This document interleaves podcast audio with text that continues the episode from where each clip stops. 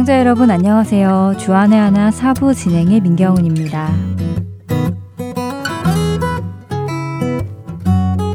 해외에 나가면 다 애국자가 된다는 이야기가 있지요. 저도 한국에 살 때는 잘 모르겠더니요. 이렇게 미국에 유학을 와보니 저도 내 나라, 내 땅에 대한 생각이 많이 달라지더라고요. 예전에 한국에 살 때는 사회에 대한 불만도 조금 있었고, 한국이라는 나라에 대한 애착도 많이 없었던 것 같은데, 이렇게 미국에 살게 되니까요. TV에서 한국에 대한 이야기가 나오면 귀를 기울이게 되고, 미국 마켓에서 한국 제품을 보게 되면 자랑스럽기도 하고, 괜히 더 사고 싶기도 하고 그렇습니다.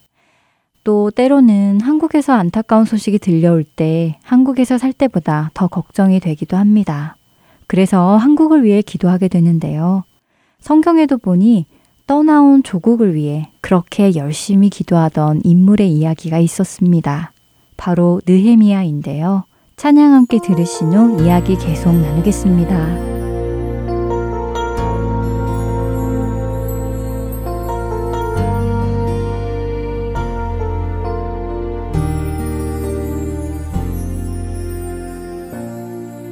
하늘의 문을 여소서 이곳을 주목하소서. 주를 향한 노래가 꺼지지 않으니. 하늘을 열고 보소서. 이곳에 임재하소서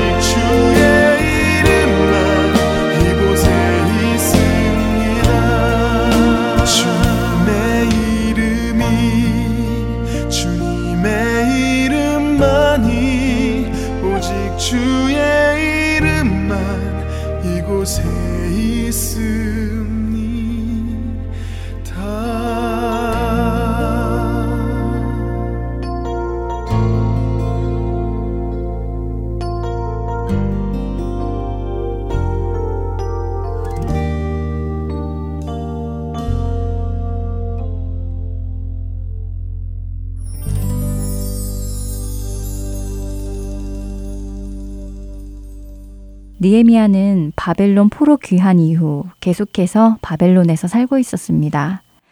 그는 왕의 술 맡은 관원으로 일을 하고 있었기 때문인데요. 그런데 어느 날 하나니라는 사람이 예루살렘에서 느에미아가 있는 바벨론까지 오게 됩니다. 느에미아는 하나니에게 남유다 땅에서 살고 있는 예루살렘 사람들의 형편을 물어보는데요. 이렇게 물어보는 느에미아의 마음에는 고향으로 돌아간 자신의 민족이 잘 살고 있다는 이야기를 듣기 원했겠지요. 하지만 하나니의 대답은 기쁜 소식이 아니었습니다. 예루살렘에 있는 그들은 그 지방에서 큰 환난을 당하고 능욕을 받으며 예루살렘 성은 허물어지고 성문들은 불탔다는 소식이었습니다. 아마 이 미국에 살고 있는 우리에게 누군가가 서울 청와대가 무너지고 불탔으며 다른 나라로부터 우리 민족이 환난을 당하고 있다라고 전해주는 것과 비슷할 텐데요. 만일 이런 소식을 들었다면 여러분들은 어떤 마음이 드실 것 같으세요? 느에미아는 이 고향 소식을 듣고 어떤 반응을 보였을까요? 내가 이 말을 듣고 앉아서 울고 수일 동안 슬퍼하며 하늘의 하나님 앞에 금식하며 기도하여. 느에미아 1장 4절의 말씀입니다. 느헤미야는 자신의 형제 자매들이 큰 환난을 당하고 능욕을 받고 있으며 예루살렘 성은 허물어진 채로 있고 성문들도 불에 탄 그대로 있다는 이야기를 듣고 난 후에 아이고 저런 참 안 됐다. 마음이 안 좋네. 라고 말하는 것으로 끝내지 않았습니다. 혀를 차며 안타까워하는데 그치지 않았습니다. 그는 이 소식을 듣고 주저앉아 울었습니다. 한두 시간 슬퍼한 것이 아니라 며칠 동안이나 그 소식 때문에 슬퍼서 울었습니다. 그리고는 그 슬픔을 혼자 신세한탄하듯이 끝낸 것이 아니라 그 슬픔을 안고 하나님 앞으로 나아갔습니다. 금식하며 하나님께 그 슬픔을 고했습니다. 느에미야 1장 5절부터 11절까지 그의 기도가 나옵니다. 하늘의 하나님 여호와 크고 두려우신 하나님이여 주를 사랑하고 주의 계명을 지키는 자에게 언약을 지키시며 긍휼을 베푸시는 주여 간구하나이다. 이제 종이 주의 종들인 이스라엘 자손을 위하여 주 야로 기도하오며 우리 이스라엘 자손이 주께 범죄한 죄들을 자복하오니 주는 귀를 기울이시며 눈을 여시사 종의 기도를 들으시옵소서. 나와 내 아버지의 집이 범죄하여 주를 향하여 크게 악을 행하여 주께서 주의 종 모세에게 명령하신 계명과 율례와 규례를 지키지 아니하였나이다. 옛적에 주께서 주의 종 모세에게 명령하여 이르시되 만일 너희가 범죄하면 내가 너희를 여러 나라 가운데 흩을 것이요 만일 내게로 돌아와 내 계명을 지켜 행하면 너희 쫓긴 자가 하늘 끝에 있을지라도 내가 거기서부터 그들을 모아 내 이름을 두려고 택한 곳에 돌아오게 하리라 하신 말씀을 이제 청하건대 기억하옵소서. 이들은 주께서 일찍이 큰 권능과 강한 손으로 구속하신 주의 종들이요 주의 백성이니이다. 주여 구하오니 귀를 기울이사 종의 기도와 주의 이름을 경외하기를 기뻐하는 종들의 기도를 들으시고 오늘 종이 형통하여 이 사람들 앞에서 은혜를 입게 하옵소서. 느에미아는 슬픈 마음을 가지고 금식하며 하나님께로 나아가 자기 민족의 죄를 하나님께 회개하며 약속의 말씀을 붙들고 죄의 용서와 회복을 간구합니다.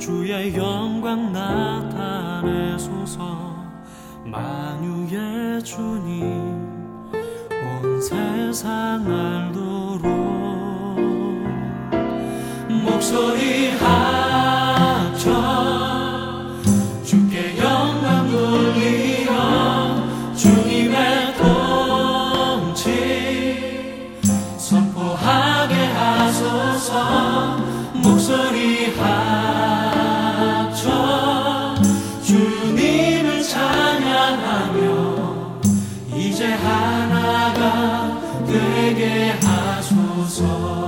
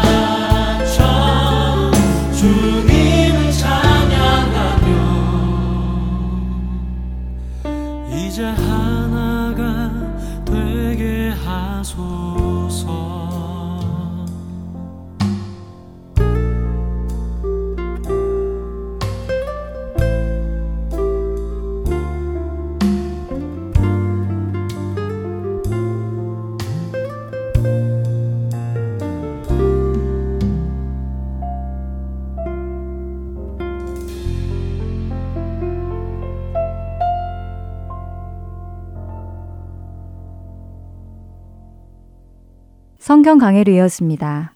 서울 베이직 교회 조정민 목사께서 마가복음 3장 31절부터 35절까지의 말씀을 본문으로 가족의 시금석이라는 제목의 말씀 전해 주십니다. 은혜의 시간 되시길 바랍니다.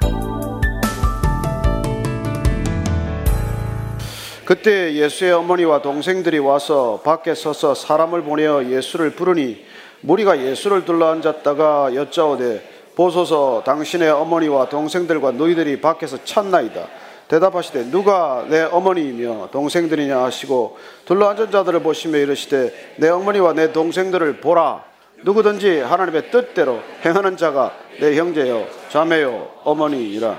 아멘. 하나님 아버지 저희들이 따뜻한 이름 가족, 위대한 이름 가족을 어, 아버지의 뜻 안에서 알고자 합니다.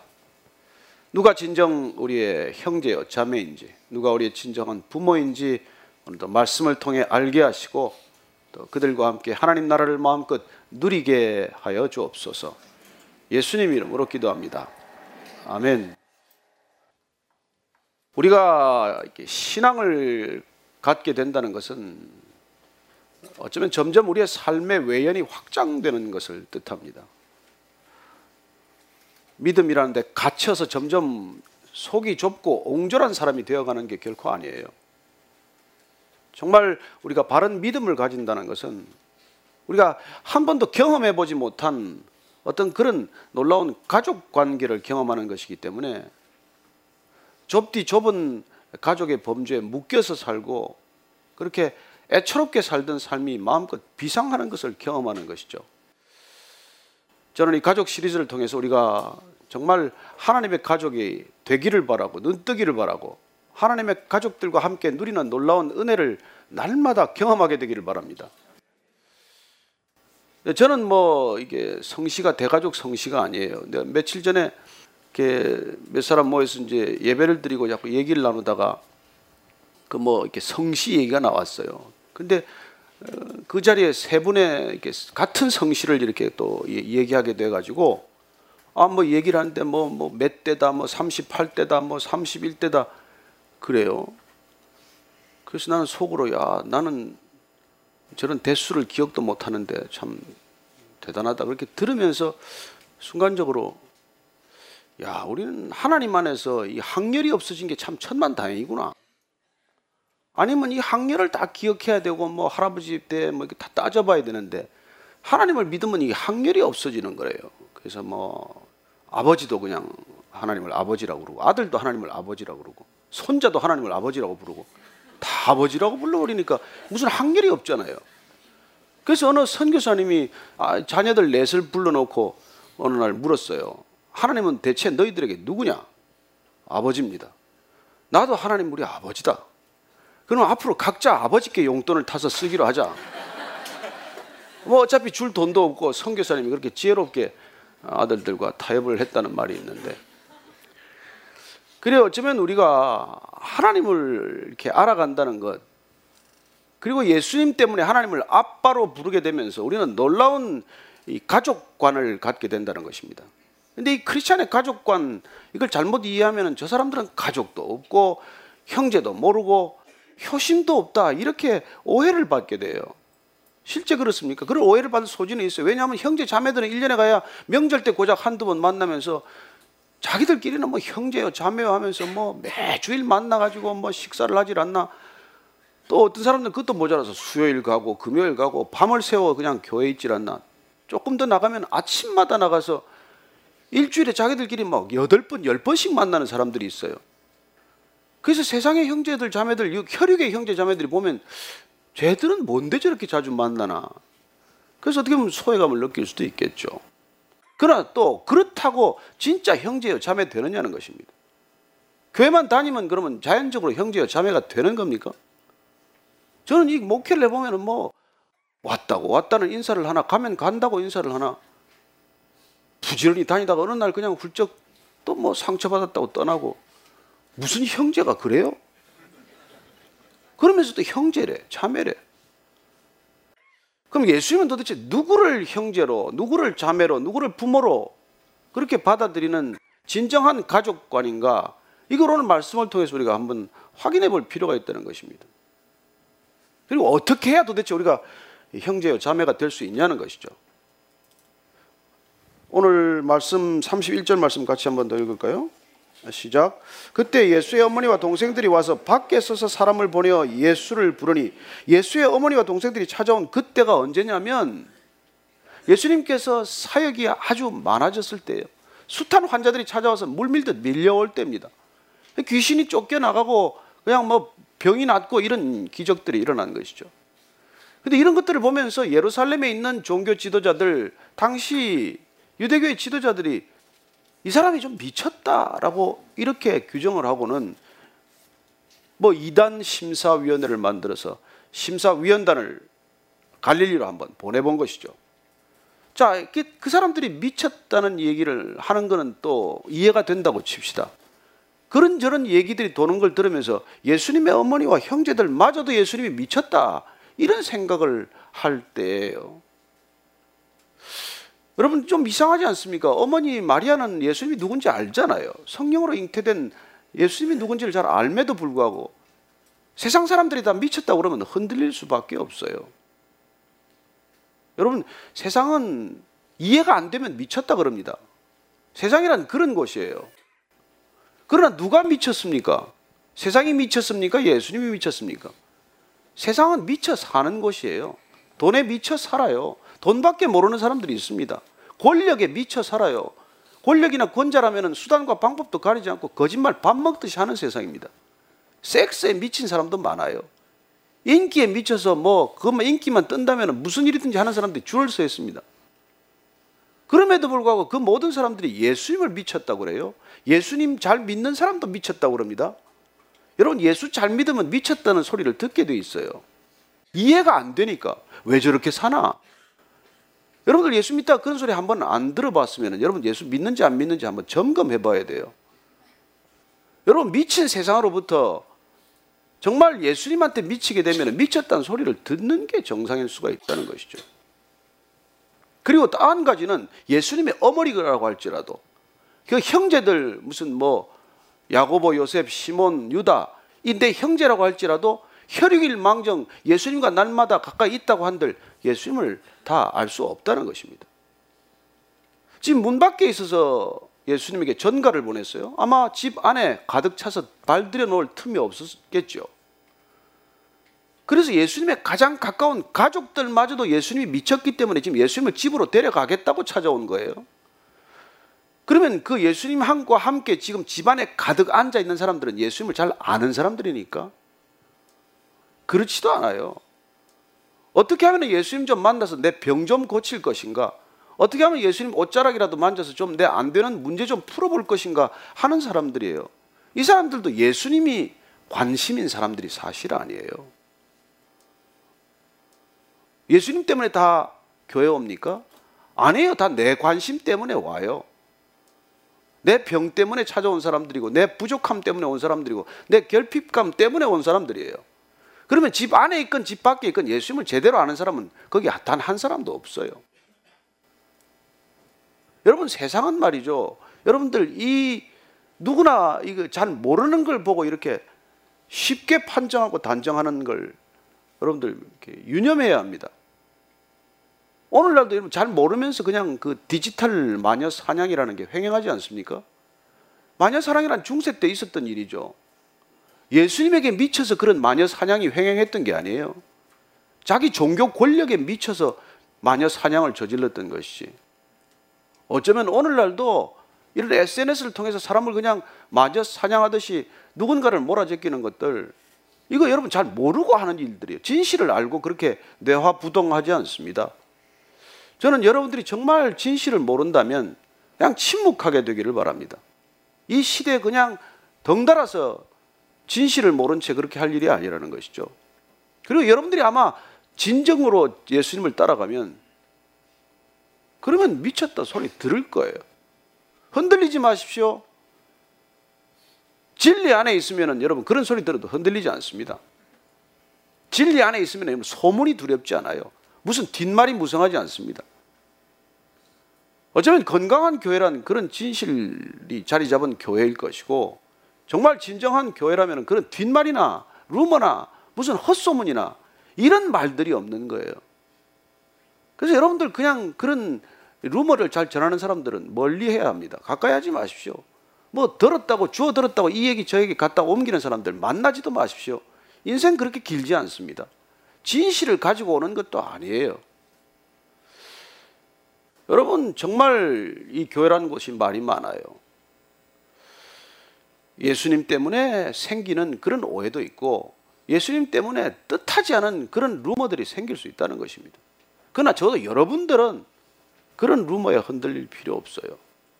오늘 예수님께서 심지어 어머니조차도 내 아들이 미쳤다는 소문을 그걸 받아들이기까지 이르렀다는 것입니다. 이게 무섭다는 것이죠. 온 세상이 여러분들 누군가를 미쳤다 하더라도 여러분들 동의하지 마시기를 바랍니다. 이 세상이란 그렇게 뭐 제정신 차리고 살아가는 세상이 아니에요. 예수를 부르러 왔습니다. 그게 예수님의 반응을 한번 보실까요? 32절 말씀입니다. 무리가 예수를 둘러앉았다가 여짜오되 보소서 당신의 어머니와 동생들과 너희들이 밖에서 찾나이다.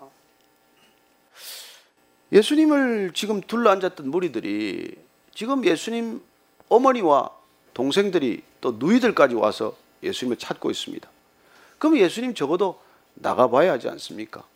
그 당시에 부모에 대한 부모를 공경하라 이렇게 하셨으니까 당연히 부모가 오셨다면 밖에 나가서 맞아야 되죠.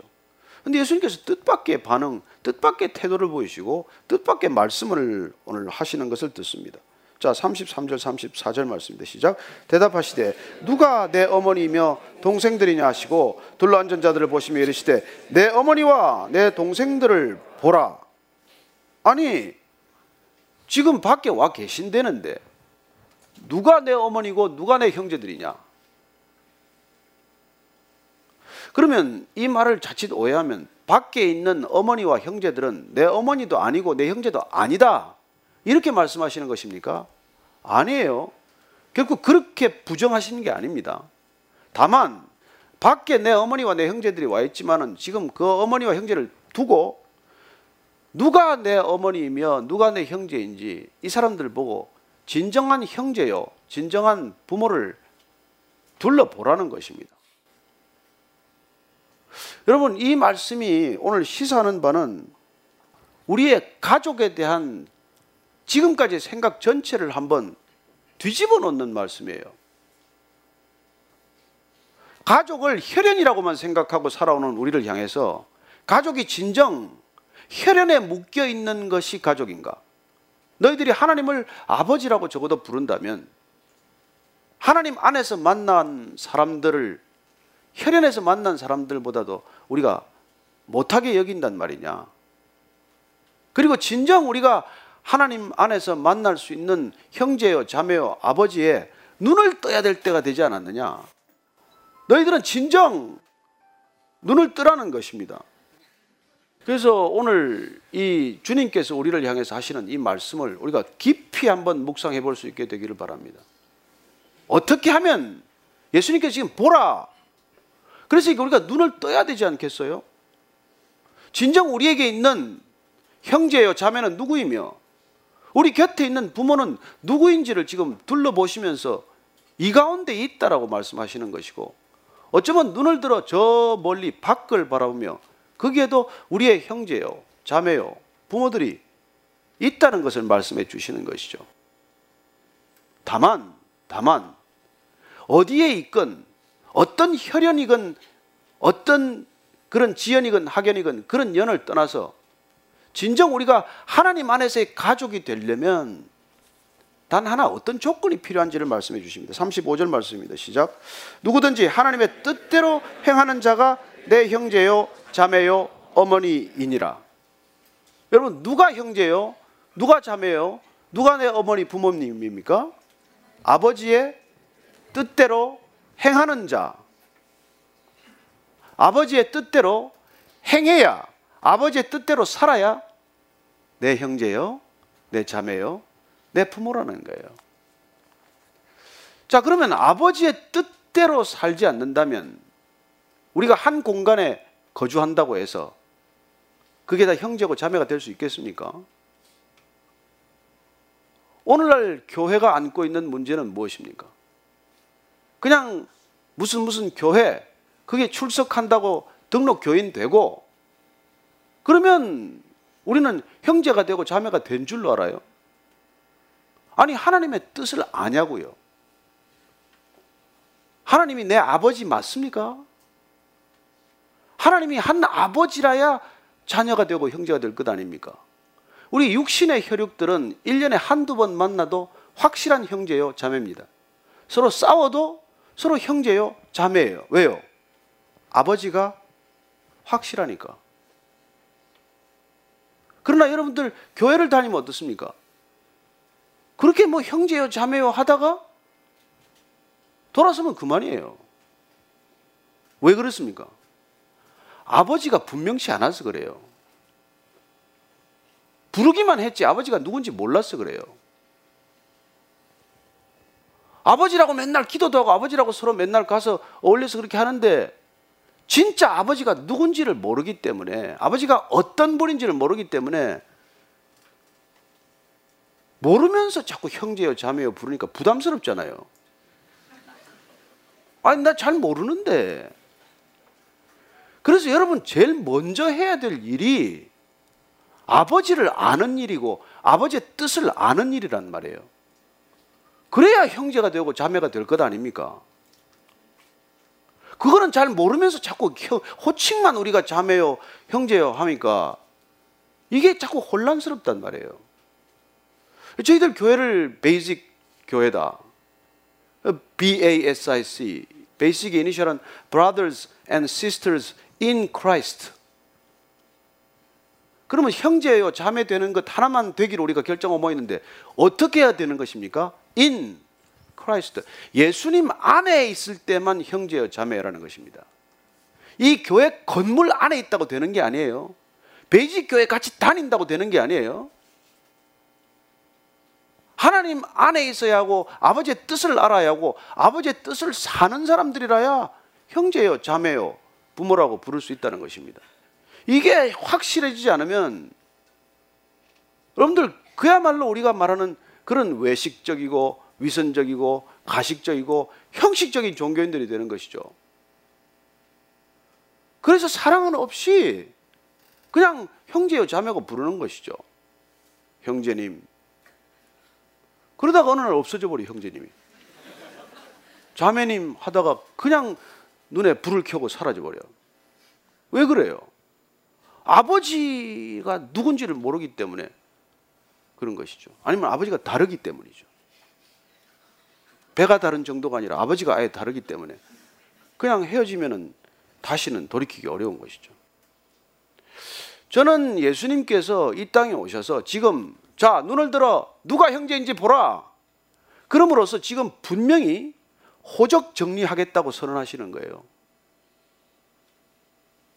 지금 예수님의 말씀을 듣는 이 이스라엘 땅, 유대 땅, 갈릴리 땅 어디건 이스라엘 백성들은 하나님을 아버지라고 생각 안 하는 사람이 없어요. 다 하나님 백성이라고 생각을 해요. 다 아브라함의 후손들이에요. 다 믿음의 자손들이에요. 다 할례 받았어요. 그러나 진정 이 사람들이 하나님 안에서 하나님의 백성답게 살아가고 있느냐? 그렇다면 너희들이 믿음의 형제여 자매가 될 수 있지만 아니라면 너희들은 그건 전부 가식이라는 것이죠. 그래서 예수님께서는 중요한 이 비유를 들어서 이 문제를 자꾸 건드리신 것입니다. 누가 진정 가족이냐? 누가 진정 아버지고 아들 간의 관계냐? 이 얘기를 주님께서는 우리에게 비유를 들어서 말씀을 해주신 것이죠. 그 제일 유명한 비유가 누가복음 15장에 나오는 탕자의 비유라고 되어 있죠. 우리는 그냥 탕자의 비유로 이렇게 자꾸 들음으로써 집을 나갔다가 들어온 아들에게 자꾸 초점을 맞춰요. 예? 아, 멀쩡하게 아버지 눈 뜨고 있는데 아버지한테 유산을 받아가지고 나가서 허랑방탕하게 살다가 정말 돼지 쥐염 열매를 먹고 거지 되어서 말이지 먹고 살기가 어렵게 되니까 이제 다시 아버지가 생각이 나고 그 아버지가 돈이 많은데 아버지 집에 가면 밥은 먹여줄 텐데 다시 아버지 집으로 돌아가자. 그래서 돌아왔더니 아버지가 맞아주었다. 가락지도 끼워주고 뭐 냄새나는데 껴안아주고 잔치를 벌여주었다. 그래서 돌아온 탕자들은 이 비유를 너무 좋아해요. 그러나 예수님께서 이 말씀을 하신 것은 진정 아버지가 누구인지를 모르고 집에 있는 큰아들을 향해서 하신 말씀이란 말이에요. 그렇게 집을 나갔다가 동생이 돌아왔는데도 불구하고 기뻐하기는 커녕 아니 아버지 나는 집에 매일 뭐 아버지 일 돕고 아버지 일 뒷바라지하고 아버지 일 죽으라고 하고 그래도 나를 위해서는 뭐 염소 한 마리 안 잡아주더니 어떻게 돈 가지고 나가서 다 탕진하고 돌아온 저 동생 녀석을 위해서는 이렇게 잔치를 베풀어 줄 수 있습니까? 그런 큰아들을 향해서 아버지가 뭐라 그러지? 넌 나하고 항상 있었지 않냐? 내게 다 내 것 아니냐? 그렇다면 집에 있었던 아들은 도대체 이건 누굽니까 도대체? 아버지가 누군지도 모르고 아버지 마음도 모르고 동생도 모르고 동생이 돌아와도 기쁨이라는 건 없고 이런 가족 관계가 진정한 가족 관계일 수 있냐는 것이죠. 이게 하나님 나라의 백성 답냐는 것이죠. 그래서 이때 우리가 말하는 그 큰아들이란 정말 주님께서 늘 끊임없이 그렇게 정말 험한 말씀을 하시는 바로 대제사장이요 제사장들과 서기관들과 율법학자들과 바리새인들 가장 하나님을 잘 믿는다고 생각하는 이 종교 엘리트들이 오히려 하나님이 누군지를 자꾸 곡해해서 장님이 되어버리고 말았는데도 불구하고 자기들이 장님이 장님을 또다시 인도하고 있지를 않나. 더 문제가 된 것은 이 사람들 때문에 하나님 나라 자체가 지금 그야말로 봉쇄되어 버려 가지고 누가 들어오려는데도 니네들이 문고리를 잡고 있어서 들어갈래야 이제 들어갈 수도 없게 만들어 버리지 않았냐. 그래서 예수님께서 오셔서 이 하나님 나라의 족보를 새롭게 정리하는 거예요. 누가 하나님 나라의 백성이고 누가 하나님 나라의 가족이냐 진정. 누가 하나님 나라에 정말 합당한 자들이냐 이걸 지금 정리하고 계신 것이란 말이죠. 그래서 여러분이 교회 다닌다고 크리스찬이 되는 거냔 말이에요. 교회가 되어야 크리스찬이지 교회 다닌다고 크리스찬이 되냔 말입니다. 여러분 목사를 안다고 교인이냔 말이에요. 예수님을 알아야 크리스찬이지 목사를 알면 무슨 소용이 있어요? 여기 나와서 형제 자매들이 되는 것 중요하지만 그러나 예수님을 알아야 형제 자매가 되는 것이지 모르면 아무리 형제여 자매여 불러봐야 되질 않는단 말이에요. 그래서 형제 자매 안 된 사람들끼리 자꾸 자기들끼리 형제 자매 하니까 밖에 있는 사람들만 헷갈리고 정신이 없이 이게 막 분노하는 거예요. 지네들끼리 뭐 하는 거예요, 저것들은. 예배 드린다고 해가지고는 골목에 차를 막아 놓지를 않나? 철야 기도한다고 남의 집 시끄러운데 자는데 그냥 불을 밝혀놓고 떠들질 않나? 이게 이 밖에서는 여러분들 이 우리가 사는 행태를 보고 이해를 못 한단 말이에요. 여러분 이게 지금 보통 심각한 문제가 아니라는 걸 지금 말씀하시는 거예요. 그래서 마태복음 21장에서 다시 예수님께서 한 번 더 이 문제를 또 말씀을 해주세요. 그 자꾸 두 아들 비유를 들어서 말씀을 해주시는 게 그 말씀이에요. 21장 한번 찾아보세요. 28절부터 31절까지 한번 읽습니다. 마태복음 21장 28절에 31절까지 시작. 그러나 너희 생각에는 어떠하냐? 어떤 사람에게 두 아들이 있는데 맏아들에게 가서 이르되 예 오늘 포도원에 가서 일하라 하니 대답하여 이르되 아버지 가겠나이다 하더니 가지 아니하고 둘째 아들에게 가서 또 그와 같이 말하니 대답하여 이르되 실소이다 하였다가 그 후에 뉘우치고 갔으니 그 둘 중에 누가 아버지의 뜻대로 하였느냐? 이르되 둘째 아들이니다 예수께서 그들에게 이르시되 내가 진실로 너희에게 이르노니 세리들과 창녀들이 너희보다 먼저 하나님의 나라에 들어가리라. 아 예수님은 틈만 나면 왜 세리와 창녀들을 자꾸 비유하셔가지고 더 분노케 하십니까? 웬만한 사람들하고 비유를 하면 좀 덜 화가 날 텐데 이 세리하고 창녀는 입에 올리기도 싫은 말인데 그런 단어를 들어서 가장 하나님 잘 믿는 사람들하고 대비를 시켜놔요. 이게 여러분 이게 말이 되는 비유입니까? 아니 글쎄 그래도 목사까지 되었는데 저하고 여기 뭐 이게 호스테스하고 앉혀놓고 너 말이야 호스테스가 먼저 천국 갈지 몰라. 이렇게 얘기하는 거 아니에요 지금? 하나님께서 여러분들 지금 이 말씀을 하는 건 말이죠. 여러분 이 세상에 큰 두 가지 이단이 있습니다 교리를 잘 모르고 잘못 알고 열심히 사는 이단들이 있어요. 이건 표가 잘 나요. 그러나 제대로 알긴 알아요. 근데 알면서 그대로 안 사는 이단들이 훨씬 많아요. 이단이라고 생각한 적도 없어요. 이단이라고 단 한 번도 자기 자신을 그렇게 돌아본 적도 없어요. 예수님께서는 바로 심각한 사람들은 너희들이다 이 말을 하고 있는 거예요. 잘 몰라서 그렇게 사는 사람들이야 어떻겠니? 하나님을 몰라서 하나님 없는 것처럼 사는 사람들이야. 어쩌겠니? 다음에 알면 그만이지. 그러나 하나님을 안다고 생각하고 하나님의 말씀도 읽고 하나님의 말씀도 분별한다고 생각하면서도 하나님의 말씀대로 안 살고 하나님의 뜻과는 상관이 없이 사는 사람들을 이걸 도대체 어떻게 해야 되냐는 말이에요. 하나님께서는 정말 그 말씀이 터질 듯 가슴이 아프기 때문에 예수님께서 오셔서 다 아버지의 자녀라고 믿는 이 자녀들에게 지금 호적 정리를 하고 있는 거란 말이에요. 너는 그렇게 살면 호적에 못 들어간다. 너는 호적에서 쫓겨나서 그냥 밖에 나가서 그냥 이를 갈고 그냥 눈물을 흘리고 통곡할 것이다. 그 말씀을 계속 반복하시란 것이죠. 저는 오늘날 정말 주님께서 우리에게 예수를 구주로 고백하면 하나님의 자녀가 되는 권세를 주셨어요. 새로 호적 정리하겠다는 거 아니에요. 이때까지 무슨 아브라함의 자손, 무슨 열두 지파를 통해서 뭐, 뭐 레위 지파 이런 걸로 다 따졌다가 이제는 예수 그리스도를 구주로 고백하는 자, 하나님의 아들이라고 믿는 자는 누구에게나 하나님의 자녀가 되는 권세를 주겠다. 이게 새로운 호적법이에요.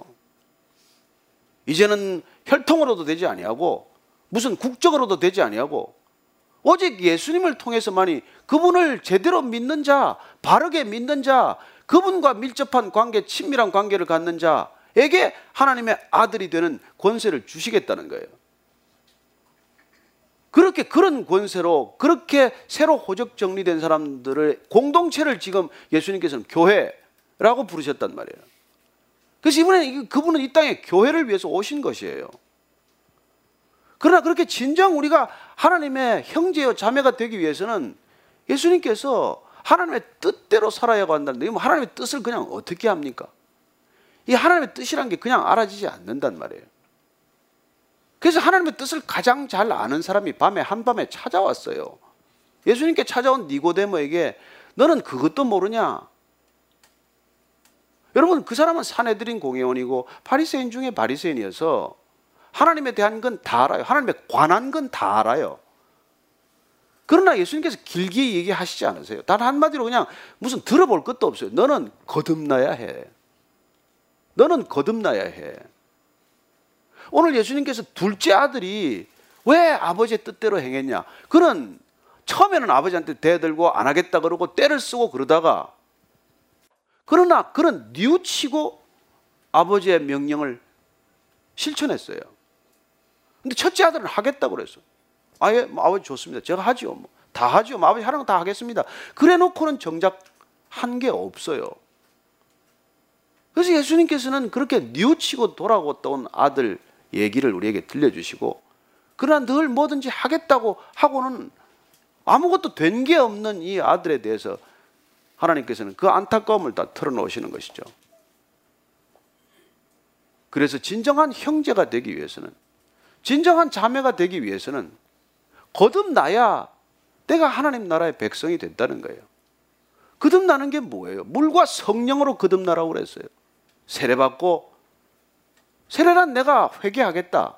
돌이키겠다. 뉘우치겠다. 내가 가던 인생의 행로를 완전히 뒤집어 엎어서 정반대로 가겠다. 이걸 내가 그냥 사인업 하는 거예요. 그렇게 내가 태도를 결정할 때 하나님께서는 우리에게 성령을 부어주신단 말이에요. 그래서 이 성령이 오셔야 우리가 이제 하나님의 뜻을 알게 되고 그래야 성경을 읽어도 졸리지 않고 그래야 예배 드린다고 앉아 있어도 졸지 않게 돼요. 그래서 저는 여러분들이 졸지 않고 저를 똑바로 보고 있으면 성령 받았구나. 이걸 제가 알아요. 근데 계속 고개가 이렇게 왔다 갔다 하면 여러분 성령을 받아야 되는데 하고 제가 마음이 안타까운 것이죠. 예배도 그냥 드리지 않습니다. 이 연휴에 여러분들 뭐 들로 산으로 가지 여기 왜 오겠습니까? 여러분 성령 안 받으면 성령의 발걸음이 아니면 성령의 이끄심이 아니면 여기 앉아 있을 수가 없어요. 앉아 있어도 무슨 말인지 들리지도 않아요. 그리고 그렇게 거듭나면 우리는 비로소 하나님의 자녀가 되는 거예요. 그렇게 거듭난 사람들의 공동체가 이 교회 공동체란 말이에요. 그렇게 되면 우리는 어딘가에 있는 하나님을 알지 못하는 우리의 형제들, 자매들, 아버지가 누군지를 여전히 모르고 여전히 고난 가운데 있는 저 형제들, 자매들을 향해서 우리는 눈을 들어 이제 보게 될 거예요. 그래서 우리 사랑의 지평이 확장되는 것을 경험하기 시작하는 것이죠. 거듭날 때만이 비로소 우리는 진정한 하나님의 가족의 눈을 뜨기 시작을 하는 거예요. 그러지 않으면 자기밖에 몰라요.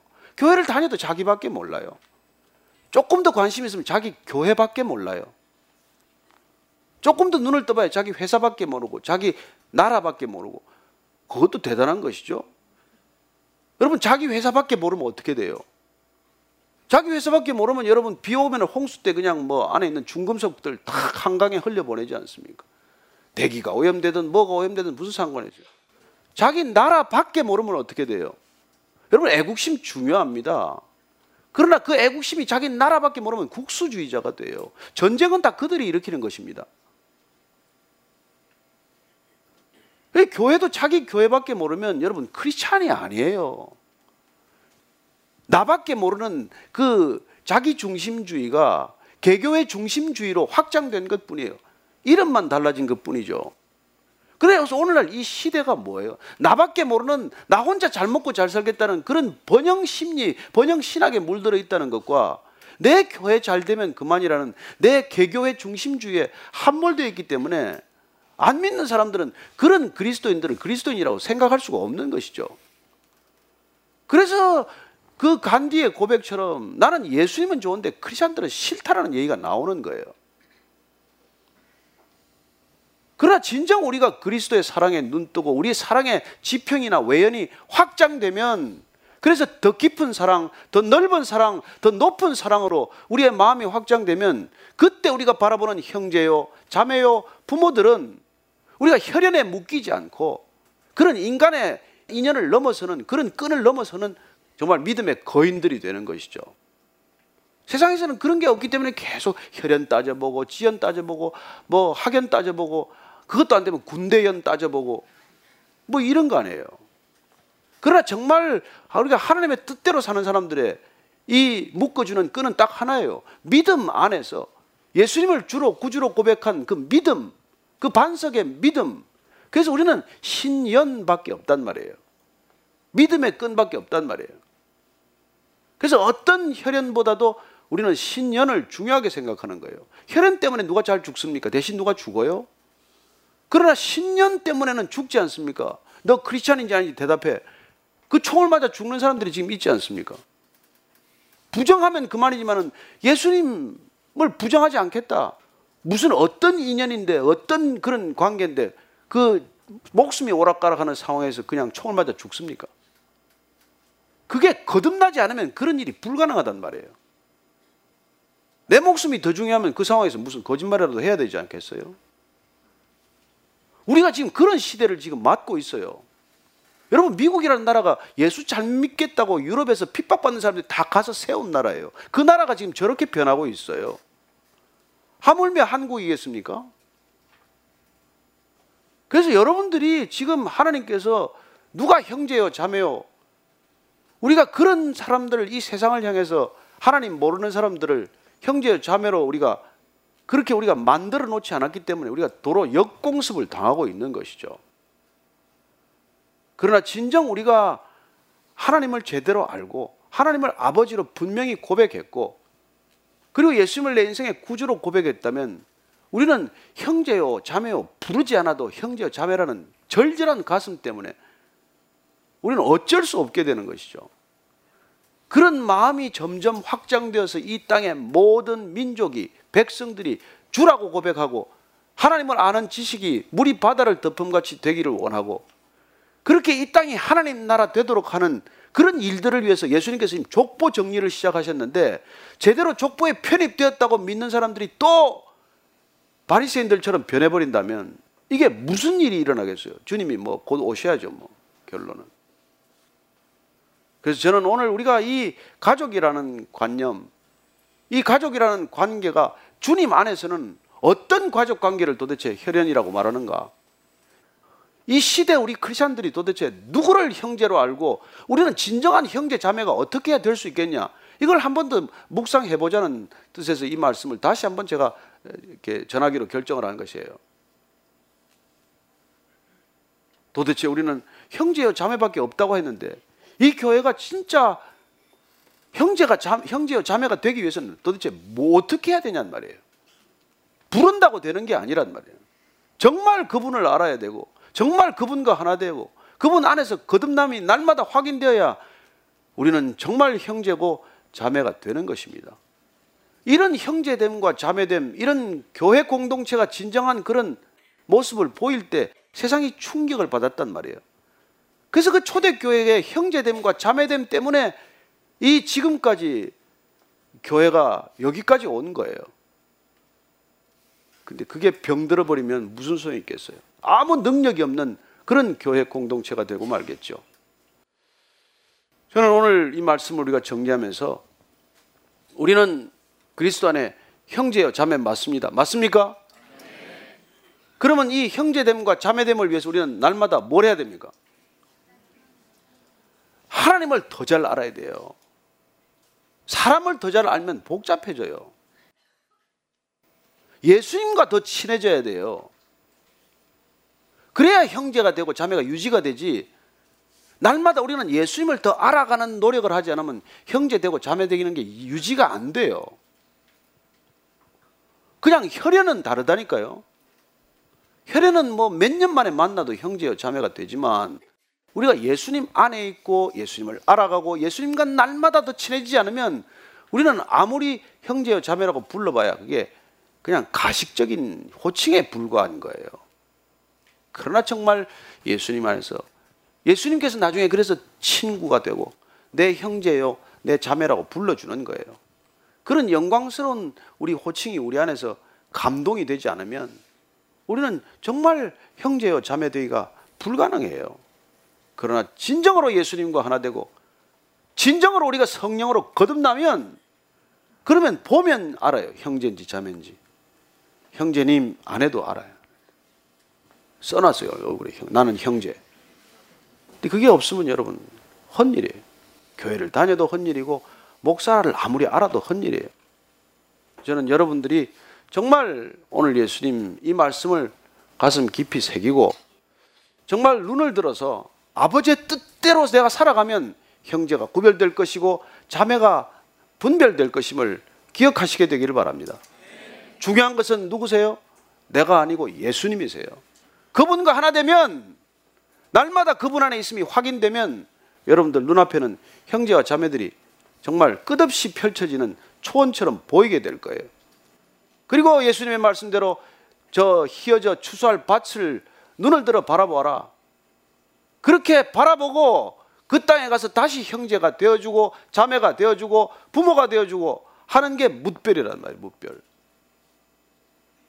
그런 묻별을 위해서 앞으로 우리 공동체 안에서 이 공동체들이 묻별로 흩어질 수 있기 위해서는 날마다 여러분들이 더 하나님의 뜻을 분별하고 예수 그리스도와 꼭 하나 붙어 있지 않으면 그런 일들은 그냥 떠내려가듯이 사라지고 말 거예요.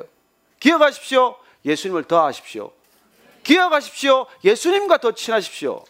기억하십시오. 사람보다도 하나님과 더 가깝게 되기를 바랍니다. 오늘 기도할 때 주님 제가 정말 진정한 형제 자매 제가 먼저 되게 하여 주옵소서. 주님을 더 깊이 알아서 나의 나됨이 누군가에게 형제 되게 하시고 누군가에게 자매 되게 하여 주옵소서. 내가 그리스도 안에서 그리스도의 형상을 회복한 것이 누군가의 자녀로서 누군가의 부모로서의 형상이요 이미지임을 알게 하여 주옵소서. 한번 기도하겠습니다. 하나님 아버지 주님 우리를 부르셨사오니 주 안에서 놀라운 믿음의 형상 회복해 하셔서 하나님 날마다 걸어가면서 주의 뜻대로 살아가는 사람들과 귀한 형제요, 자매요, 가족 공동체를 이루게 하시고 이 가족 공동체의 외연이 날마다 날마다 확장되어서 이 땅에 아버지를 모르는 사람들, 아버지를 아버지라고 불러본 적이 없는 사람들을 저희들 가족 공동체 안에 정말 기꺼이 맞아줄 수 있는 그런 아름다운 믿음의 사람 되게 해 주옵소서. 집안에 있던 둘째 아들처럼 아버지의 뜻을 모른 채 아버지의 뜻을 거절한 채 살아가는 그런 답답한 종교인이 아니라 하나님 저렇게 나갔다가 돌아온 동생을 기쁘게 맞아줄 수 있고 함께 춤출 수 있고 함께 기뻐할 수 있는 진정한 믿음의 사람들 다 되게 하여 주옵소서. 하나님 아버지 우리가 날마다 거듭나 성령님 안에서 진정으로 자유함과 기쁨을 누리게 하사 눈을 들어 밭을 바라보게 하시고 교회 안에서는 진정한 믿음의 형제여 자매들 되어 이 세상에 나가서도 아버지를 아버지라고 모르는 아버지를 아버지라고 불러본 적이 없는 사람들을 정말 돌이킬 때 예수님의 비유처럼 그렇게 아버지가 누군지도 모르는 첫째 아들이 아니라 아버지의 명령을 듣고도 순종하지 않은 첫 아들이 아니라 비록 지금은 아버지를 잘 모르지만 돌이켜서 아버지의 뜻을 제대로 준행하는 그 진정한 자녀가 된 것처럼 저희들도 그렇게 날마다 아버지의 뜻에 순종하며 아버지의 뜻을 깨달아가며 아버지의 아버지 되심과 아들의 아들됨을 날마다 기억하는 믿음의 자녀들 다 되게 하여 주옵소서.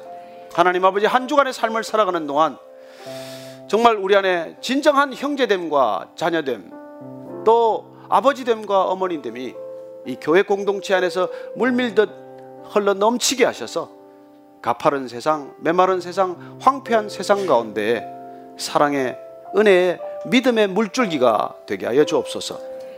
하나님 사랑합니다. 주님께서 우리에게 자녀 삼으신 이 귀한 감동이 날마다의 사랑이 되고 향기가 되고 은혜가 되게 하여 주옵소서. 예수님 이름으로 기도합니다. 아멘.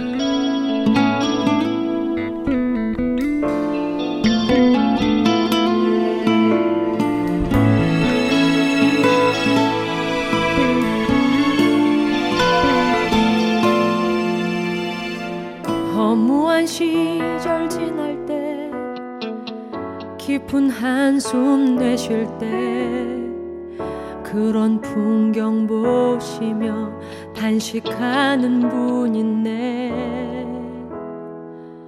고와 같이 너희를 버려두지 않으리. 내가 너희와 영원히 함께 하리라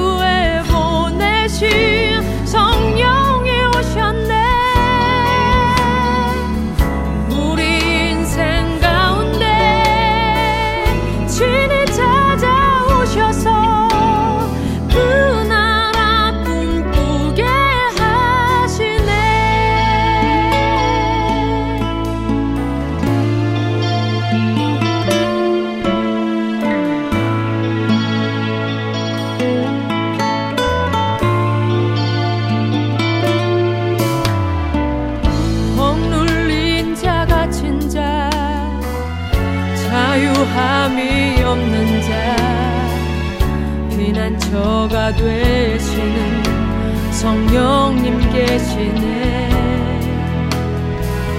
주의 영이 계신 곳에 잠자유가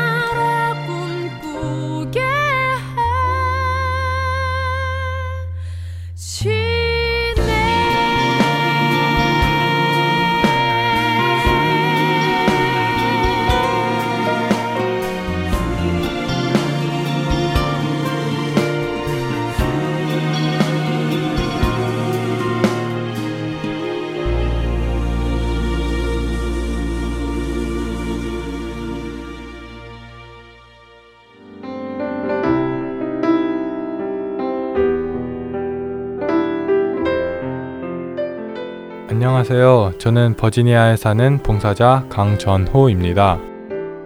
주의 길을 곧게 하라고 광야에서 외치는 자의 소리. 하트앤소울 복음선교회에서는 복음 전파 사역에 함께 동참하실 분을 찾습니다. 봉사로, 기도로, 후원으로 예수님을 전하고 생명을 구하는 일에 동참하실 분들은 전화번호 602-866-8999로 연락 주시기 바랍니다.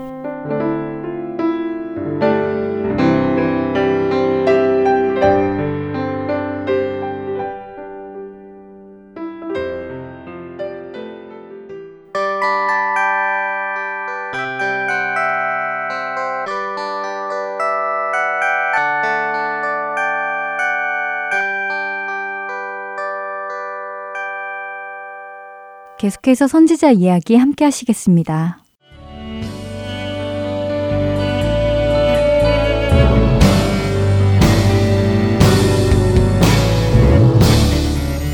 애청자 여러분 안녕하세요. 선지자 이야기 진행의 민경훈입니다. 안녕하세요. 최소영입니다. 솔로몬이 죽은 뒤 남과 북으로 나뉘어지게 된 이스라엘의 분열 왕국을 시작으로 북이스라엘의 멸망, 남유다의 멸망, 그리고 바벨론 포로 시기까지 살펴보았습니다.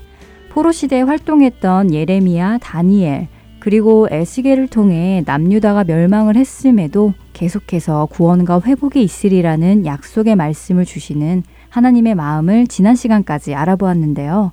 자, 그럼 오늘은 어떤 선지자에 대해 나누어 볼 것인가요? 네, 말씀하신 대로 지난 시간까지 바벨론 포로 시대에 활동했던 다니엘과 에스겔에 대하여 공부하였지요. 하나님의 말씀대로 이스라엘은 바벨론 포로로 70년의 세월을 보내고 예루살렘으로 귀환하게 됩니다. 이때를 포로 귀환 시대라고 부르는데요.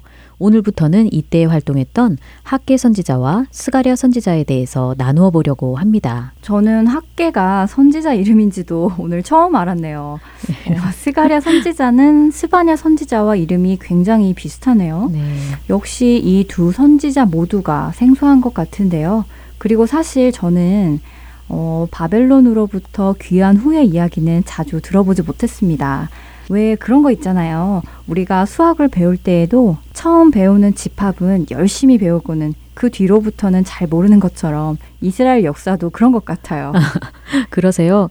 네, 아주 마음에 딱 와닿는 예를 들어주셨네요. 성경 처음에 나오는 창세기와 아브라함의 이야기는 많이 읽어보았지만 70년의 바벨론 포로 시대 이후 포로 귀환 시대에 대한 이야기는 좀 생소하지요. 그래서 오늘은 먼저 학계와 스가랴 선지자가 활동했던 포로 귀환 시대의 배경에 대해서 살펴보겠습니다. 네, 그러면 바벨론의 70년 포로 생활 후에 다시 남유다로 돌아오게 된 그 배경에 대해서 나누어 보나요? 네, 바벨론에서의 포로 생활은 바벨론이 멸망하고 근동의 패권이 페르시아로 넘어간 후에 끝이 났습니다. 하나님은 이미 이사야나 예레미야 선지자를 통해 당시 강대국이었던 바벨론의 멸망을 말씀하여 주셨었지요. 그리고는 결국 하나님께서 말씀하신 대로 바벨론은 멸망을 하게 되었고 바사왕 고레스가 바벨론 전역을 다스리면서 페르시아 시대가 오게 된 것이었습니다. 그렇군요. 정말 예레미야가 그렇게 외쳤던 그 말씀. 바벨론의 멸망이 8, 90년이 흐르고 난 뒤에 드디어 이루어졌네요. 네, 맞습니다. 남유다를 치고 백성들을 포로로 끌고 갔던 당시 바벨론은 굉장한 강대국이었지만 애굽이나 아수르에 비해 그 수명은 짧았지요. 하나님께서 바벨론의 포로로 끌려갔던 백성들이 다시 예루살렘으로 돌아올 것이라고 말씀하셨던 그 구절을 읽어볼까요? 예레미야 30장 3절입니다. 네. 여호와의 말씀이니라. 보라, 내가 내 백성 이스라엘과 유다의 포로를 돌아가게 할 날이 오리니 내가 그들을 그 조상들에게 준 땅으로 돌아오게 할 것이니 그들이 그 땅을 차지하리라. 여호와께서 말씀하시니라. 네, 정말 분명하게 다시 돌아오게 할 것이라고 말씀하여 주셨네요. 이 일이 아까 말씀하신 대로 바벨론이 멸망하고 페르시아가 정권을 잡은 후에 일어난 것이지요. 네, 맞습니다. 하나님은 포로되었던 백성들이 예루살렘으로 돌아오게 될 것을 예언하신 것뿐 아니라 그 일이 고레스라는 왕에 의해 일어날 것이라는 것까지도 이미 이사야를 통해 말씀하여 주셨습니다. 어, 아까 말씀하신 바사왕 고레스 말인가요? 네. 그런데 한 가지 궁금한 것이 있는데요. 성경에는 바사왕 고레스라고 나오는데 이 바사가 페르시아를 말하는 것인가요? 네, 바사는 페르시아를 말합니다. 한국어 성경에는 바사로 나오고 영어 성경에는 페르시아로 나오는데요. 바사는 영어 단어 페르시아를 한자로 음역 표기한 것이지요. 아, 그렇군요. 좀 혼란스러웠었는데 이제 알겠네요. 어, 다시 본론으로 돌아가서요. 이사야서에 고레스에 대한 예언이 나온다고 하셨는데 어떤 말씀인가요? 네, 이사야 44장 28절과 45장 1절에 나오는데요. 먼저 44장 28절을 세 번역 성경으로 읽어 주시겠어요? 네. 고레스를 보시고는 너는 내가 세운 목자다. 나의 뜻을 모두 내가 이룰 것이다 하시며 예루살렘을 보시고는 내가 재건될 것이다 하시며 성전을 보시고는 너의 기초가 놓일 것이다 하신다. 음, 하나님께서는 바사왕 고레스에게 내가 세운 목자라고 불러주시네요. 그리고 성전의 재건축을 예언했군요. 이사야는 훨씬 이전에 활동했던 선지자인데, 오, 신기하네요. 네, 그리고 이사야 45장 1절에서 하나님께서는 고레스 왕을 기름 부은 자라고 부르십니다. 하나님은 그의 백성 이스라엘이 예루살렘으로 돌아가 성전을 다시 건축하는 일을 하게 하기 위해 고레스라는 왕을 택하여 세우신 것이지요. 그래서 이 고레스 왕은 하나님의 일을 성취하는 하나님의 종 역할을 합니다. 바벨론을 멸망시키고 통치권을 얻었을 때 남유다 백성들을 예루살렘 땅으로 보내는 일을 했고 성전 재건축을 허락하는 명을 내리지요. 이것을 고레스 칙령이라고 부릅니다. 에스라 1장 1절부터 4절에 그 내용이 나오는데요. 좀 길지만 함께 읽어볼까요? 바사왕 고레스 원년에 여호와께서 예레미야의 입을 통하여 하신 말씀을 이루게 하시려고 바사왕 고레스의 마음을 감동시키심에 그가 온 나라에 공포도 하고 조서도 내려 이르되 바사왕 고레스는 말하노니 하늘의 하나님 여호와께서 세상 모든 나라를 내게 주셨고 나에게 명령하사 유다 예루살렘의 성전을 건축하라 하셨나니 이스라엘의 하나님은 참 신이시라. 너희 중에 그의 백성 된 자는 다 유다 예루살렘으로 올라가서 이스라엘의 하나님 여호와의 성전을 건축하라. 그는 예루살렘에 계신 하나님이시라. 그 남아 있는 백성이 어느 곳에 머물러 살든지 그곳 사람들이 마땅히 은과 금과 그 밖의 물건과 짐승으로 도와주고 그 외에도 예루살렘에 세울 하나님의 성전을 위하여 예물을 기쁘게 드릴지니라 하였더라. 그렇군요. 하나님께서 말씀하셨던 포로 기환과 성전 재건을 바사왕 고레스를 통해 시작하게 하시는군요. 이방 나라의 왕으로서 이스라엘 백성들에게 호의를 베풀고 하나님의 일에 쓰임 받은 것이네요. 네, 이것은 하나님께서 그 뜻대로 계획하시고 성취하신 일입니다. 방금 읽은 1절에서 예레미야 선지자를 통해 하신 말씀을 이루시려고 바사왕 고레스의 마음을 감동시키셨다고 나오잖아요. 네, 정말 그렇네요. 어, 정말 하나님께서 하신 일이네요. 포로를 놓아주는 왕은 흔치 않을 텐데요. 남유다 백성들은 포로 생활 70년이 채워지고 난 후에 참 순조롭게 예루살렘으로 돌아가는 것 같습니다. 금은보화를 들고 고향을 가는 그 마음이 어땠을지 상상이 되네요. 아마 고향에 도착하자마자 성전을 세우리라 굳은 다짐을 했을 것 같은데요. 네, 고향을 가는 발걸음이 가벼웠을 것 같지요. 네. 그런데 그 길이 그리 가까운 길은 아니었습니다. 아, 그래요? 오, 생각하지 못한 부분인데요. 음, 바벨론에서 남유다 땅으로 가는 그 거리가 얼마나 되나요? 바벨론에서 남유다까지 직선 거리로는 약 900km 정도 된다고 합니다. 500에서 600마일 정도이지요. 하지만 사막길이 위험해서 그들은 유프라테스 강을 따라 이동했다고 알려져 있습니다. 그렇게 되면 전체 여행 경로는 1600km 정도라고 하는데요. 어, 1000마일 정도네요. 굉장히 먼 거리를 이동했던 것이지요. 와, 정말요. 상상이 잘 안 되지만, 음, 대단하네요. 남유다 백성들은 그 먼 거리를 여행하는 동안 예루살렘 성전을 다시 건축할 생각과 자유의 몸이 되어 고향에 돌아간다는 생각에 여전히 기뻤겠지요? 네, 아마도 그랬을 것입니다. 그들은 도착하자마자 성전 건축에 힘을 썼으니까요. 예루살렘으로 출발하기 전 남유다 백성들은 하나님께 감동을 받고 예루살렘의 여호와의 성전을 건축하고자 하는 자가 다 일어났다고 에스라 1장 5절은 말씀하십니다. 그렇게 예루살렘에 있는 하나님의 성전에 이르러서 총독 스룹바벨과 대제사장 예수아를 중심으로 남유다 백성들은 성전 공사를 시작했습니다. 이들은 성전을 지으면서 기쁨을 주체할 수 없었습니다. 여호와를 찬송하고 찬양하며 감사하는 그들의 모습을 에스라 3장 10절부터 13절을 통해 잘 알 수 있는데요. 3장 12절과 13절을 읽어 주세요. 제사장들과 레위 사람들과 나이 많은 족장들은 첫 성전을 보았으므로 이제 이 성전의 기초가 놓임을 보고 대성 통곡하였으나 여러 사람은 기쁨으로 크게 함성을 지르니 백석이 크게 외치는 소리가 멀리 들림으로 즐거이 부르는 소리와 통곡하는 소리를 백성들이 분간하지 못하였더라. 아, 하나님의 성전이 세워지는 기쁨이 이렇게 컸군요. 네, 하지만 이 기쁨은 오래가지 못했습니다. 성전 건축을 방해하는 자들이 있었기 때문이지요. 방해요? 어, 누가 어떤 방해를 했었나요? 네, 에스라 4장에 나오는 내용인데요. 그곳에 거주하던 사마리아 사람들이 처음에는 이스라엘 백성들에게 성전 건축을 같이 하자고 제안합니다. 하지만 이스라엘 백성들은 이 제안을 거절하지요. 이에 앙심을 품은 사마리아 사람들은 그 후부터 유다 백성의 성전 건축을 방해하기 시작합니다. 아, 그런 방해가 있었군요. 역시 하나님의 약속이 성취되는 곳에서는 방해가 있군요.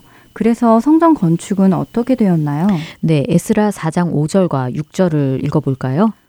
바사왕 고레스의 시대부터 바사왕 다리오가 즉위할 때까지 관리들에게 뇌물을 주어 그 계획을 막았으며 또 아하수에로가 즉위할 때에 그들이 글을 올려 유다와 예루살렘 주민을 고발하니라.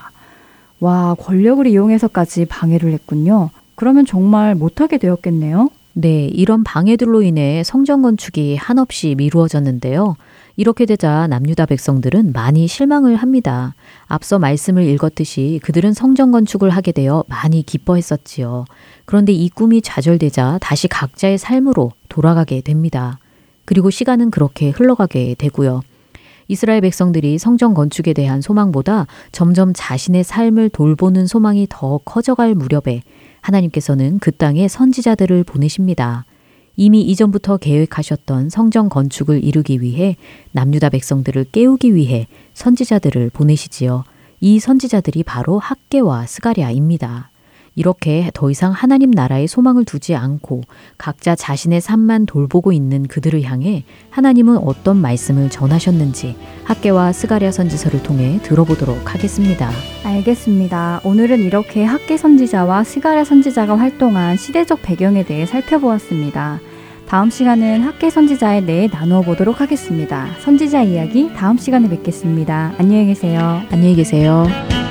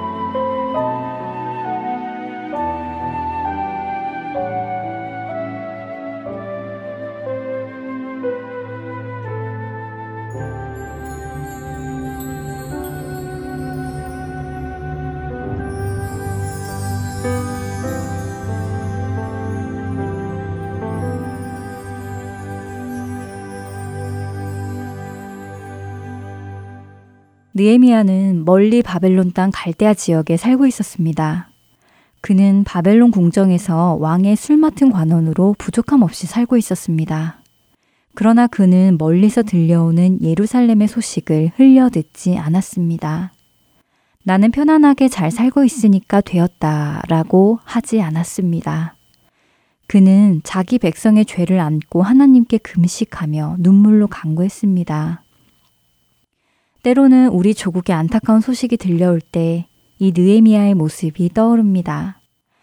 나는 정말 내 나라의 슬픈 소식을 듣고 하나님 앞으로 슬퍼하며 나아가는가?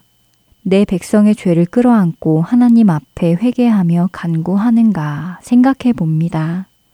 그러지 못한 것이 참 부끄러워지는데요. 그러나 하나님께서 이 느헤미야의 모습이 떠오르게 하시는 데에는 이유가 있다고 믿습니다. 멀리 사는 우리 그리스도인들이 우리 민족을 위해 하나님 앞에 슬퍼하며 나아오기를 원하신다고 믿습니다. 우리가 함께 기도해야 할 때가 왔습니다. 세계 곳곳에서는 예수 그리스도의 이름 때문에 죽어가는 순교자들의 소식이 끊이지 않고 전해집니다. 또한 한국에서는 오는 6월 11일 서울 광장에서 동성애자들의 축제인 퀴어 축제가 열릴 예정이라고 합니다. 그리고 이어 6월 16일부터 19일까지 퀴어 영화제까지 열린다고 합니다. 이 축제들로 인해 그 후에 어떤 열매들이 맺혀질지 상상하기가 두렵습니다. 하나님께서 죄라고 하신 것을 죄가 아니라고 주장하며 오히려 그 죄를 조장하는 이런 일들이 우리 조국에서 열린다는 것에 대해 우리 그리스도인들은 슬퍼하며 하나님께 나아가야 할 것입니다. 그 죄를 대신 회개하며 그 땅을 회복시켜 주시라고 그 땅에 하나님의 역사가 있게 해 주시라고 기도해야 할 것입니다. 그들이 죄의 길에서 돌이켜 하나님께로 돌아오기를 하나님께 슬픈 마음을 가지고 간절히 기도해야 할 것입니다. 느헤미야의 기도에 응답하셔서 예루살렘 성벽을 회복시켜 주신 하나님께서 우리의 기도도 응답해 주시기를 소원합니다. 다음 한 주 애통하는 마음으로 기도하는 우리 모두가 되길 바라며 지금 이 시간 마치겠습니다. 지금까지 주안의 하나 사부 함께 해주셔서 감사드립니다. 구성과 진행의 민경훈이었습니다. 안녕히 계세요.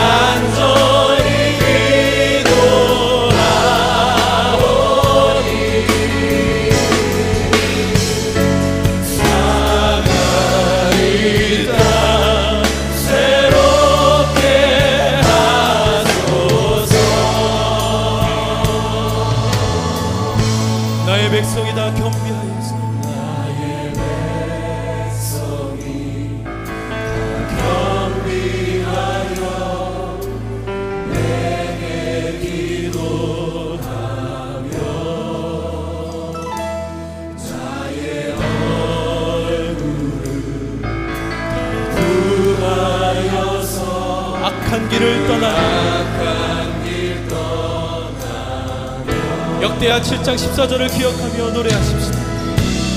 하늘에서 들고 죄를 사하며 죄를 사하며